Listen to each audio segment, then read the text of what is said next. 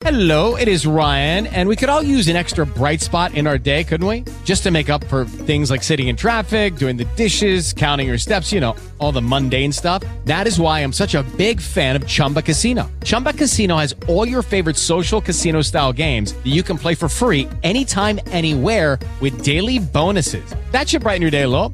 Actually, a lot. So sign up now at chumbacasino.com. That's chumbacasino.com. No purchase necessary. Group. Void were prohibited by law. See terms and conditions. 18 plus. Hey guys, it is Ryan. I'm not sure if you know this about me, but I'm a bit of a fun fanatic when I can. I like to work, but I like fun too. It's a thing. And now the truth is out there. I can tell you about my favorite place to have fun. Chumba Casino. They have hundreds of social casino style games to choose from with new games released each week. You can play for free anytime, anywhere and each day brings a new chance to collect daily bonuses. So join me in the fun. Sign up now at ChumbaCasino.com. No purchase necessary. VGW Group. Void were prohibited by law. See terms and conditions. 18 plus.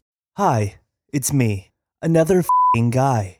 And here's my periodic request for you to become a patron of the podcast. There's a link in the show notes. What does this get you? Well, for now, until I can add some sweet patron only nuggets on there, you get ad free listening on every episode, and your monthly patronage helps make the show possible. Also, please rate the show on whatever app you're using to listen. It helps people find the podcast. And now, a content warning. Warning this podcast contains bad words and shit. So be sure to pop in your headphones to avoid disapproving glares from those around you. Or if you're a sociopath, let him hear it anyway.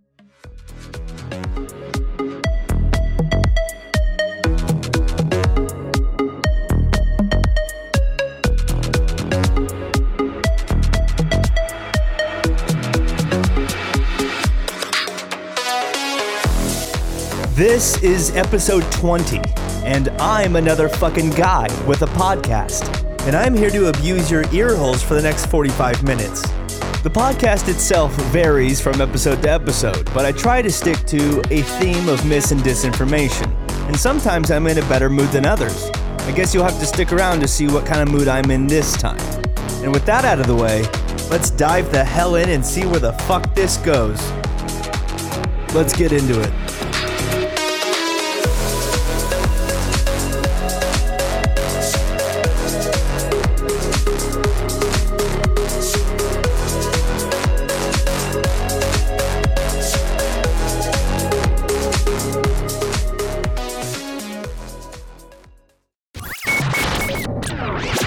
Like to touch on something real quick before jumping in here. And it's the fact that a lot of QAnon Trump supporters think that tomorrow Trump is going to be inaugurated as the 47th president of the United States.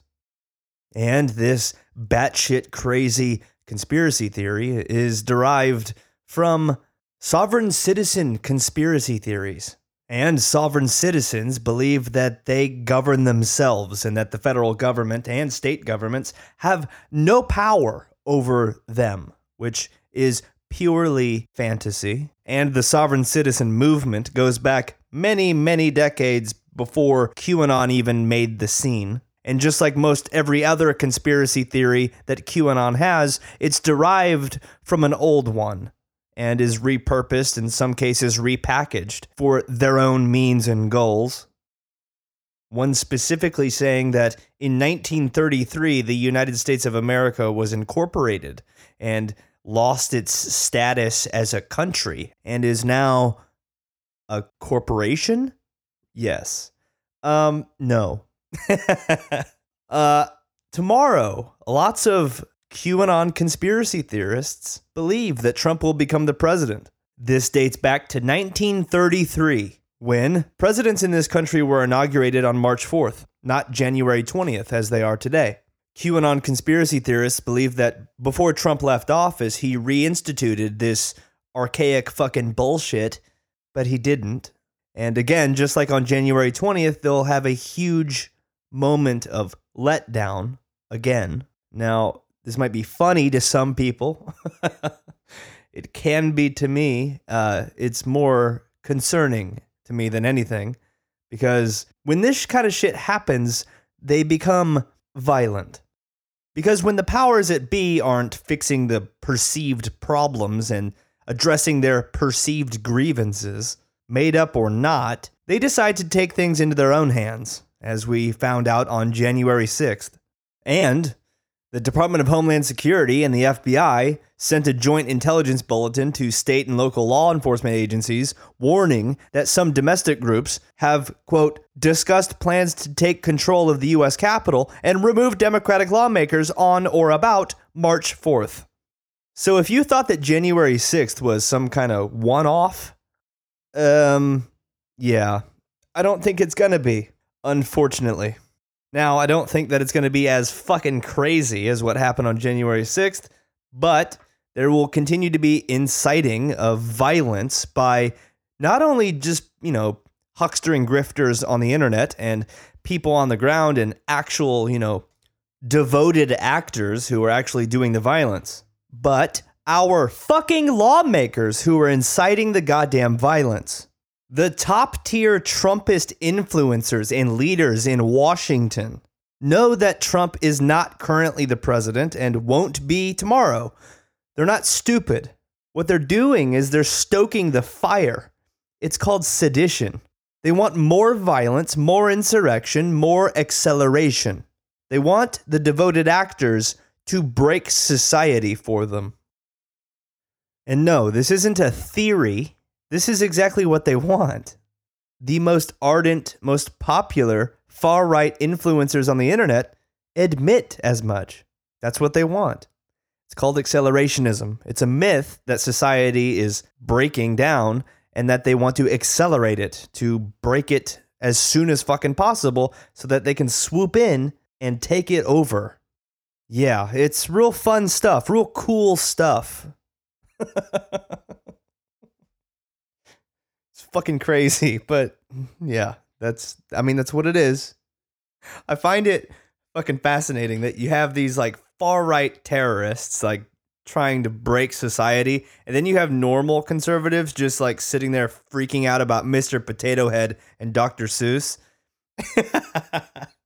it's just like the dynamic between the two like like the party of the Republican Party is fucking broken right now. It's it's you know, and it really always has been, but it just couldn't get any more clear as it is right now. It's amazing. The fucking the normie Republicans are like real upset about who's using which bathroom and whether or not Mr. Potato Head is is a Mister or or if, or if a Dr. Seuss book is fucking endorsed by the federal government, which, I mean, who gives a fuck? The craziest thing about that to me, and this is the least important thing on the fucking menu here, but I feel like I have to talk about it because I keep seeing it everywhere. Mr. fucking Potato Head is still Mr. Potato Head. Mrs. Potato Head is still Mrs. Potato Head. And Dr. Seuss books are still in public libraries. So what the fuck is ha- what, what they're concerned with isn't even happening. It's not even a thing that's happening. And the rest of their fucked up party is talking about taking over the government with terrorist attacks. it's fucking crazy. But anyway, let's go to the core of the show. I am sick and fucking tired of false equivalency. After the Democratic Party decided to get behind Joe Biden, I spent entirely too much time trying to talk friends and acquaintances out of false equivalencies that Democrats are just as bad. it's a difficult task, considering all the dumb shit that Democrats have said and done to undermine my position on this, and have provided to my frenemies as political ammunition. I'm not going to sit here and pretend that Democrats or the Democratic Party is somehow a bastion of perfect people with perfect ideas on how to perfect the Union. I'm not a particular fan of lying to anybody, nor am I a fan of living in fantasy land. But to suggest that the Democratic Party is just as bad as the Republican Party is like being stranded on Fantasy Island just off the coast of Fantasyland. The assertion is perhaps the most annoying thing I've ever had the displeasure of encountering in public discourse.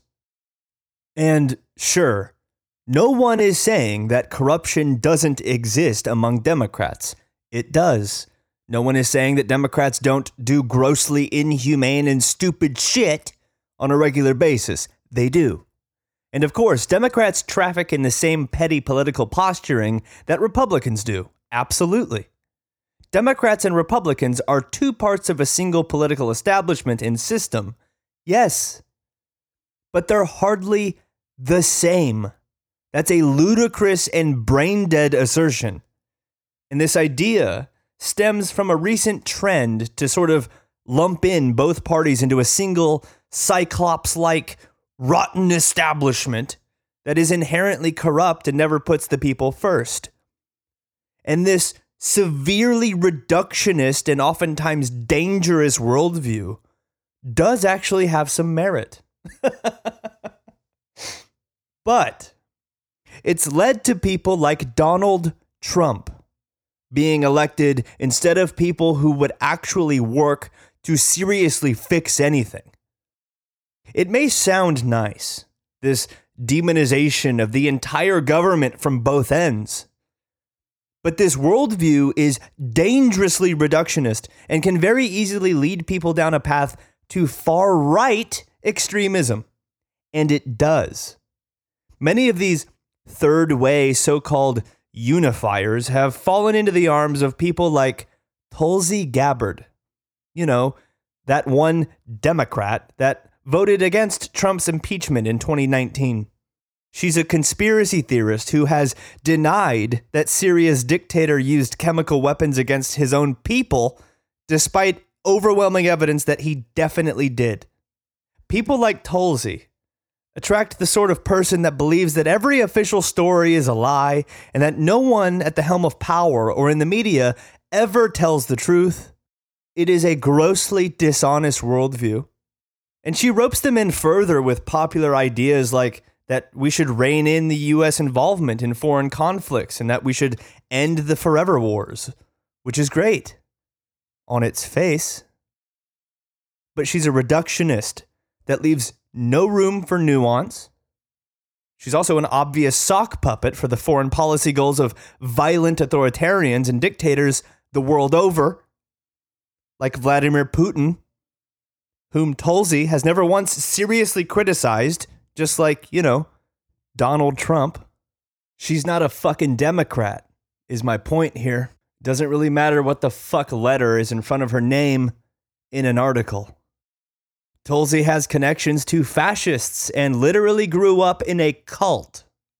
She's also Russian state media's favorite Democrat, or at least was at one point, and her audience is full of raging anti Semites Islamophobes, homophobes, and fucking cabal conspiracy theorists. There's a reason why neo Nazis on Telegram channels and neo Nazi websites refer to her as Coconut Mommy. But don't worry about any of that because she's anti war. No, she's not a fucking Democrat, nor is she even remotely leftist but she's a great alternative for those who subscribe to dangerously simplistic anti establishment beliefs. But what this is, is a form of ostensibly leftist politics that is moving closer and closer to the far right. It's the result of decades worth of attempts by anarcho capitalists to peel off disillusioned Democrats, to sort of team up against this perceived establishment enemy that Trumpism and Trump has deemed the deep state. It's an attempt to get Democrats to put aside their supposedly insignificant ideological differences, like, you know, whether trans people should be allowed to exist, in order to team up against the government. This is unequivocally fucking stupid and dangerous. And let's be honest, there are honest critiques of the quote unquote establishment, as well as its powerful private business interests. But entirely too much of that worldview is couched in overt anti Semitism.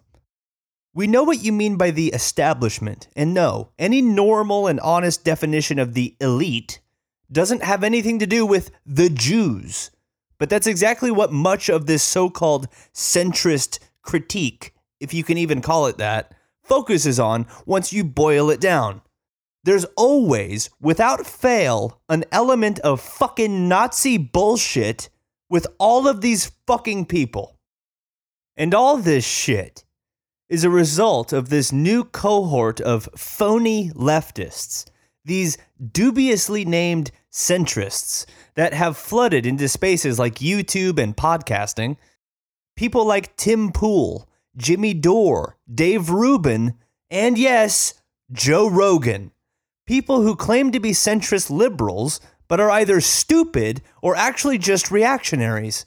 Just because you're pro marijuana doesn't make you a leftist. Sorry, but it takes a lot more than that. It takes, at the very least, knowing what class analysis even is, first of all, and then funneling ideas and the world's functionings through that lens. And it certainly takes refusing to give far right extremists even a single fucking inch, let alone having them on your goddamn podcast to broadcast their fuckery. Looking at you, Joe Rogan. And I would know. I've listened to hundreds of hours of Rogan's podcast over many years. Rogan has had some of the worst people to ever exist on the internet as guests on his podcast, which reaches millions of people worldwide per episode. This includes overt white supremacists like Stefan Molyneux and former Proud Boys leader Gavin McInnes, among a litany of other assholes. The New York Times has a decent podcast series on this phenomenon of curious centrists becoming radicalized, oftentimes, by just listening to Rogan's podcast by itself. It's called Rabbit Hole. It's worth a listen. But yeah, I can speak to this. For years, I could have very easily fell down that rabbit hole. I'd like to think I never would have, but you know, maybe that's just my ego speaking. I think uh, that I didn't fall down the rabbit hole mainly because I never used YouTube to watch Joe Rogan's podcast. I used an audio only platform. This is important because YouTube's algorithm automatically queues up other videos that you, that it thinks you might like once the one you're watching ends.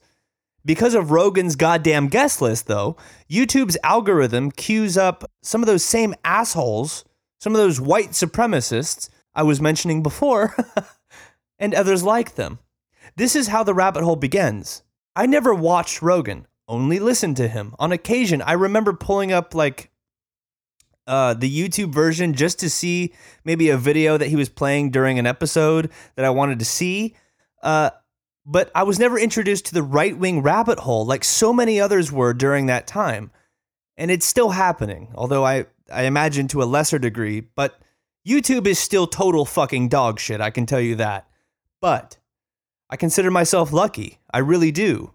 And I attribute that to the way I was listening to the show as opposed to watching it on YouTube's fucking dog shit algorithmic hellscape. And I sort of outgrew Rogan over time. I got sick of the same old bullshit conversations over and over again. I mean, one can only listen to that guy talk about sensory deprivation tanks and DMT so many times before absolutely losing your fucking mind. and Rogan never threw himself into actually trying to understand the world's problems and their solutions. There's never any kind of class analysis, no serious critiques of capitalism and corporatism, just bitching about houseless people and talking to dangerous fucking extremists like fucking Alex Jones. Fuck Joe Rogan. But I know people in real life who were once avid Rogan fans or still are, who took the exact opposite turn that I did ideologically. I got off the Rogan cult earlier than most of these people, but I kept seeing their posts about certain episodes, and I'd see them post videos of with like products in the background that are heavily advertised and endorsed by Rogan. So I knew that they were still listening. And I watched some of these people move further and further and further and further to the right. One person in particular went so far as to completely denounce Rogan as not being far enough to the right. and this was the moment that this person went full in in a matter of weeks on QAnon conspiracy theories and other forms of anti leftism, he found something else. He found far right figures that for some reason resonated with him. And that was it. He's now, as far as I can tell, a fucking lost cause. And he's far from the only example. There are likely hundreds of thousands of people who have fallen down similar rabbit holes. In fact, I know that there are. Going from seemingly inane centrist podcasts with a charismatic comedian that likes to smoke weed on air to some of the craziest, most dangerous shit on the internet. And that is the kind of show that Joe Rogan has. Over time, his guests eventually take listeners in a different direction. And Rogan enables it under the guise of having supposedly honest conversations with some random asshole he finds interesting in the moment or is available that day. And Rogan's somewhat good at playing the both sides card to retain a modicum of reasonability. And yes, Tulsi Gabbard has been one of those people on his podcast two or three times now, if I recall correctly. But this guy who fell off the deep end in far right bullshit used to be, at least from the little that I could tell, didn't know him very well, but he seemed like a decent person. And then the internet grabbed him and took him for a fucking ride. Now this person is completely shrouded in hateful, violent bullshit. It's it's sad. But these these huckstering fucking grifters have identified a market of people who hate the Democrats and Republicans equally, which is just fucking fascinating to me. But that's exactly what they are. These people, these fucking podcasters, these YouTube fucking channel owners, they're grifters. They're acting on financially motivated ideological behaviorism, actually. They've invested so much into their own bullshit that there's no coming back. They make a living off their grifts. Hard to stop now. Joe Rogan just landed a $100 million contract with fucking Spotify. Guess it's paying off. But the danger of this kind of shit is that disillusioned Democrats and centrists who find themselves listening to Tim Pool or Joe Rogan. And yeah, Tim Pool's been on Joe Rogan's fucking goddamn podcast more than once. But people who find people like that interesting find themselves often being pulled further to the right into shit like the Boogaloo movement, which is a domestic fucking terrorist group responsible for multiple deaths and acts of violence. But it's also a group that couches its ideology in this sort of centrism, one that doesn't give a shit if gay people get married or if someone smokes weed, uh, one that doesn't want police to harass anyone, no matter their skin color. Uh, but let me be clear these are positions taken by Boogaloo members only to attract and radicalize more people into their far right ideology. Just because they're wearing Hawaiian t shirts and smoking weed doesn't mean that they're nice people. They're not. They're strapped with fucking long guns and would fucking eat you if given the opportunity. And they have. They've actually done that to people. They've taken people in and have fucking turned on them. It's documented. There are prominent Boogaloo members who are at least tangentially connected to the foiled plot to kidnap Michigan Governor Gretchen Whitmer in October of 2020 and kill her. As members of the fucking assassination plot were regulars at Boogaloo events and anti lockdown protests. It is Ryan here, and I have a question for you. What do you do when you win? Like, are you a fist pumper? A woohooer, a hand clapper, a high fiver. I kind of like the high five, but if you want to hone in on those winning moves, check out Chumba Casino. At ChumbaCasino.com, choose from hundreds of social casino style games for your chance to redeem serious cash prizes. There are new game releases weekly, plus free daily bonuses. So don't wait. Start having the most fun ever at ChumbaCasino.com. No purchase necessary. VGW Group. Void were prohibited by law. See terms and conditions. 18 plus. So, yeah, they're also COVID 19 deniers. So, these people are not ones to associate any positive elements to. And just because someone tells you that they're pro Black Lives Matter or pro gay or pro weed, that doesn't mean that they're telling you the fucking truth. And these people are not. It's a tactic, it's a very specific tactic to peel off disillusioned Democrats and liberals and leftists and progressives to come over to their side to fight for the same cause, supposedly, which, in essence, is the breakdown of society so that they can take it over. Literally. They're trying to convince people and convert people, pill people, into thinking that revolution and civil war are good things and that we need one right now. When we don't, media organizations, mainstream ones, have done a fucking horrendous job at accurately portraying what the Boogaloo movement actually is. It is a far right organization. No matter what the fuck they tell you, it is. Media organizations need to stop interviewing, especially anonymously, Boogaloo members and including them in their fucking articles. Because Boogaloo members are lying to the press. It's a tactic. Boogaloo members idolize violent revolutionaries.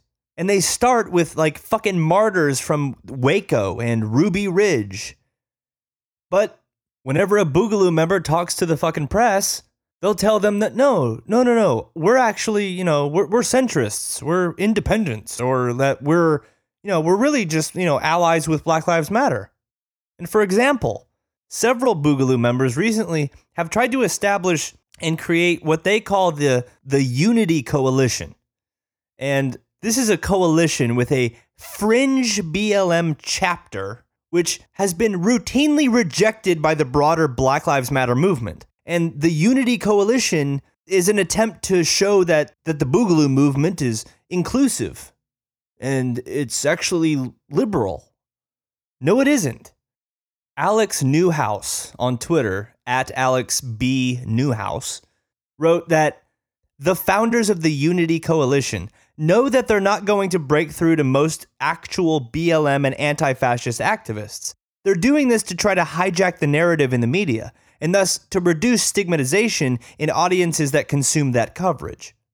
And that's exactly what they're doing. that's a very great analysis of what's happening here. They're trying to cast themselves as a normal organization, a group that's normal, that wants normal things. But the fucking central myth of the Boogaloo ideology is accelerationism. The accelerating of the collapse of fucking society, which is a far right myth that they're literally trying to manifest.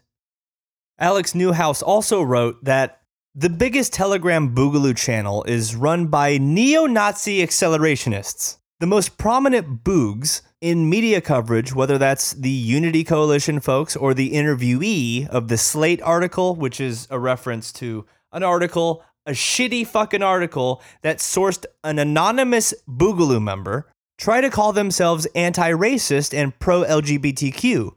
This plays to the purpose. When covering the Boogaloo movement, if you spend more time in presenting the arguments of the self proclaimed anti racist boogs than in soundly rejecting those claims, you are playing into the purpose of the movement.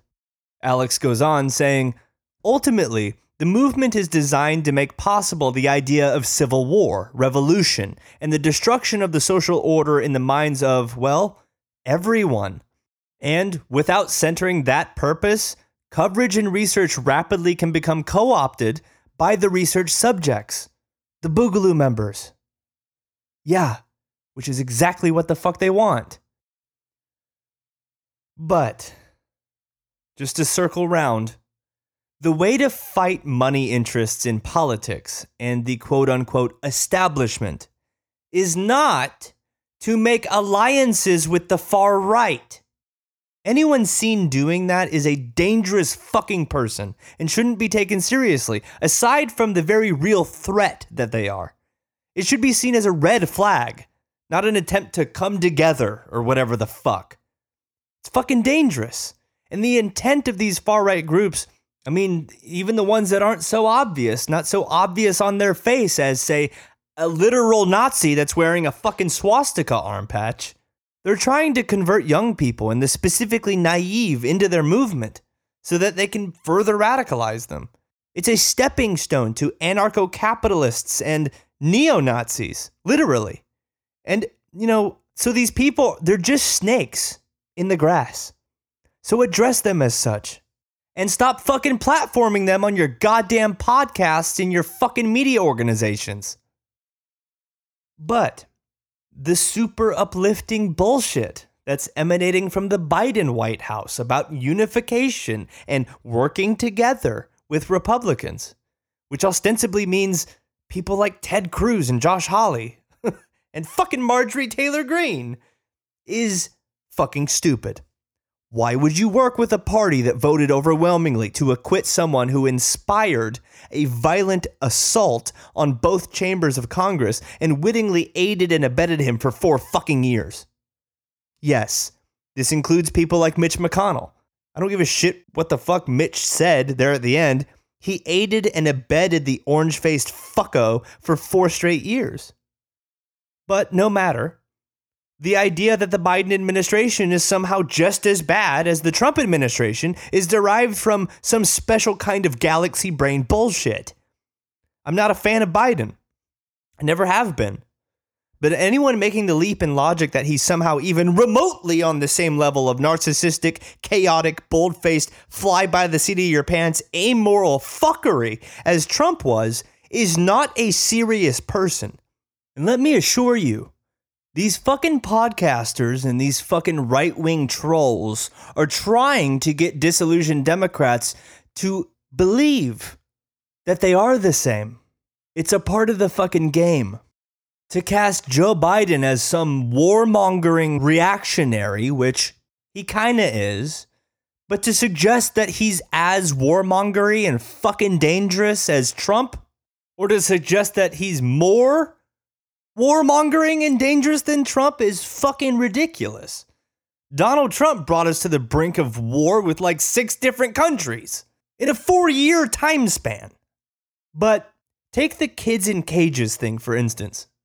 Because apparently, giant swaths of the American public don't seem to know what the fuck they're talking about, and even more dangerously, don't know that they're peddling right wing bullshit when they're doing so.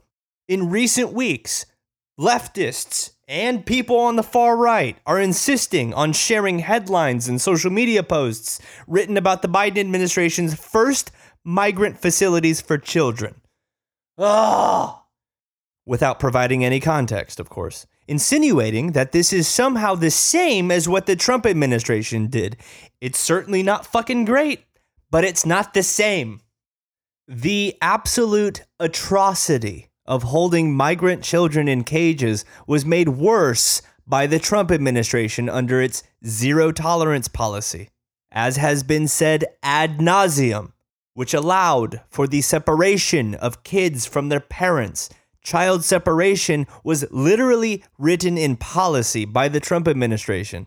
That had never happened before. And that policy was totally rescinded in one of the first actions that Biden took when he took office. However, a senior reporter for Reveal pointed out the other day that kids in cages outside of deliberate child separation predated Trump. Yes. Unaccompanied children that show up at the border are taken to a border patrol station and put in cages, commonly known as perreras or dog cages. These were instituted by the Obama administration. So, again, th- there is still a difference between what Obama did and Trump did. Trump is worse. He just is. They're, it's all bad. It's all fucking horrible. But again, Trump's worse. More common, though, is children referring to hieleras or ice boxes. These are very cold cells that predate the Obama administration, even. And you can blame Bush and Clinton for that fucking shit. And recently, the Biden administration set up childcare facilities that are different from Custom and Border Patrol and Immigration and Customs Enforcement in that they are supposed to be state licensed childcare facilities. However, these facilities also have a history of mistreatment, abuse, and are run rather opaquely, often by private contractors. And those contractors, yeah, they don't have good track records with this shit. What needs to happen is the entire immigration system needs to be fucking overhauled. The vast majority of the unaccompanied children that show up at the southern border are simply looking for their fucking family members in the United States. The fact that we don't even allow them to be met up with with their families and instead put them in these fucking cages and these fucking childcare facilities, especially when it's the American policies domestically that contribute to the fucking horrendous conditions that are oftentimes the causes of why people from South America and Mexico are coming to the United States is one of the darkest, most amoral things that this country has ever done. But to further pin down the difference between what Trump fucking did and what Biden is now doing, the Trump administration took those unaccompanied minors at the border and put them in fucking cages, oftentimes in the custody of CBP and ICE. The Biden administration is putting them in childcare facilities run by, you know, not so great fucking private contractors who don't have, you know, the greatest track records. The Trump administration tore more families apart while he was president in a deliberate attempt to deter people from seeking asylum at the fucking border. The Biden administration is just continuing down the road that we were on prior to Trump, which again is better. Not great. In fact, it fucking sucks, but it's better. But whatever you think about child detention, which, I mean, be against it, you fucking monsters. but the Biden administration's move to create these facilities are, without question, morally superior compared to previous administrations so far. And this isn't a pass for the new administration. I'm not, it's not what I'm doing here everyone should critique the Biden administration just as closely as we did the Trump administration or any other. But refrain from the false equivalency because because the differences here matter. And to be perfectly honest, the Biden administration should never have used those contractors and opened those facilities in particular. It's wrong. They have histories of horrible abuses. The entire immigration system needs a fucking overhaul. I'm just I'll I'll repeat that ad nauseum forever. However, Trump had a fucking Slenderman Nazi overseeing immigration policy. Literally nothing the Biden administration could ever do in regards to immigration could possibly compare to the shit that Trump pulled. Even still, let's not lock up children anymore. We can do better than that and should. But we're already doing better than we were just two months ago. So I'll fucking take it and the minimum wage thing. Can we stop acting as though Democrats just summarily removed it from the rescue bill? Who who actually believes that's what happened? It's not what happened. the Senate has a procedural loophole that allows an extreme minority of senators to block the majority from passing bills. It's called the filibuster, a loophole that was literally created on accident. Not to get bogged down in the history here, but the mistake was the inadvertent result of the deletion of a rule known as the previous question motion, empowering the majority to cut off debate from the minority and then move to a vote. The Senate tossed this rule in 1806, 1806. Yeah, that fucking long ago. The deletion of the rule made possible the filibuster, allowing the unpopular minority in the Senate to hold hostage the will of the fucking people. Senators did not even realize what they had done in 1806. That's evident given that they didn't even use the filibuster until 1837, three decades later. This utter bullshit now forces a 60 vote majority, and the minority has now mastered the ability to block the majority.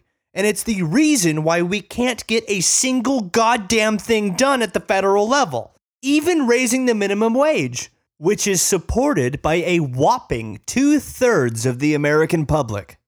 So, the raising of the federal minimum wage in the rescue bill was nuked by the minority party in the Senate, which is the GOP, not the Democrats. The filibuster, in conclusion, is a mistake it wasn't even supposed to be there. It's archaic, undemocratic, and it needs to die. But the silver lining, though, is that we have Senate Democrats like Bernie Sanders working on a bill to incentivize large corporations to pay their workers by penalizing those that pay employees less than $15 per hour. Right now, about 40% of the American workforce today makes less than $15 an hour. That is an unforgivable tragedy and societal failure. Raising wages increases consumer spending, lowers turnover, and spurs productivity. Corporations will do just fine under this. The fear mongering over raising the minimum wage is unwarranted. There is no reasonable argument against it. And the one argument that I gave even an ounce of credence to was the one arguing that it would increase the cost of childcare for families, single mothers, and fathers.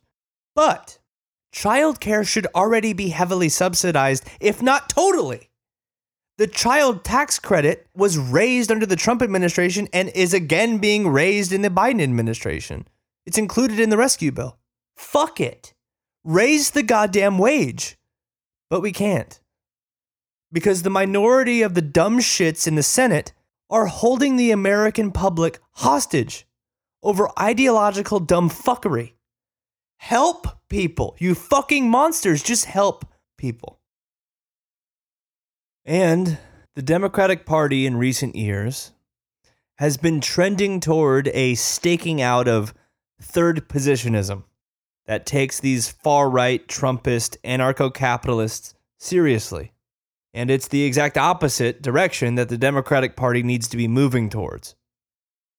There is no merit in reaching across the aisle to those in the current minority blocking extremely popular things from passing. But many Democrats continue to do so anyway. That is a valid criticism of the Democratic Party. Saying that some Democrats who are standing in the way of ending the filibuster are a bunch of fucking idiots is also a valid criticism of the Democratic Party. Some conservatives on the right are saying, well, the Democrats used the filibuster to block some GOP legislation when Trump was in office as some kind of fucking gotcha, which, I mean, no shit that we're going to do that. If it's there, why wouldn't you use it? I mean, we, we know that they did that. Thanks, Fox News. This is this is why some Democrats are opposed to doing away with the filibuster, because when they're the minority, they won't be able to use it. The point is, if you're being even remotely honest, the filibuster is grossly undemocratic and it allows the minority to overrule the majority, which is, again, undemocratic. There are valid criticisms of the Democratic Party, is my point. To sit your ass on the fucking sideline and suggest that Democrats are just as bad as Republicans is a fucking dishonest position and you fucking know it. What? So because you didn't like the Democratic frontrunner, you voted what? Third party? You may as well have sat your ass at home, you fucking idiot. Did you primary for your candidate? No, probably not. But you voted third party anyway. You risked Trump being elected again because you believe that he's just as bad as Biden? God. yeah. The anti intellectualist movement that we're currently in with podcasting and YouTube videos and our fucking inability to read a long form article because our attention spans are that of a fucking goldfish is fucking eating us alive. But again, as I mentioned earlier, I'm not going to sit here and give the Biden administration a pass. I haven't. I said I wouldn't, and I'm not. One thing in particular is that the Biden administration has opted to avoid direct punitive measures on the Saudi crown prince for his role in Jamal Khashoggi's assassination, his dismemberment with a bone saw. Even after his own US intelligence agencies have confirmed that MBS had approved Khashoggi's assassination. They've opted instead to place visa restrictions on all Saudi officials linked to the plot, except for the Crown Prince. This is fucking unacceptable. Much more needs to be done. But apparently, you know, the power wielded by Saudi Arabia is simply too great for America to do anything impactful about it. However, the Trump administration did even less than the Biden administration is doing. So, once again, here's another example of how the Democratic Party is just better. Not great, but better. That should be Biden's slogan, but better, which it basically is that. and I understand that this can be absolutely fucking frustrating. Trust me, I'm well aware of how frustrating it can be. I don't know if you've noticed. But I'm not going to sit here and fucking do dumb shit like vote third party and let the Republican Party be even worse. It is fucking dangerous to get disillusioned as a Democrat or a leftist and be drugged down far right rabbit holes and be black pilled to become a nihilist who wants a revolution and a fucking civil war. Here's a fucking tip don't want the same things that neo Nazis want.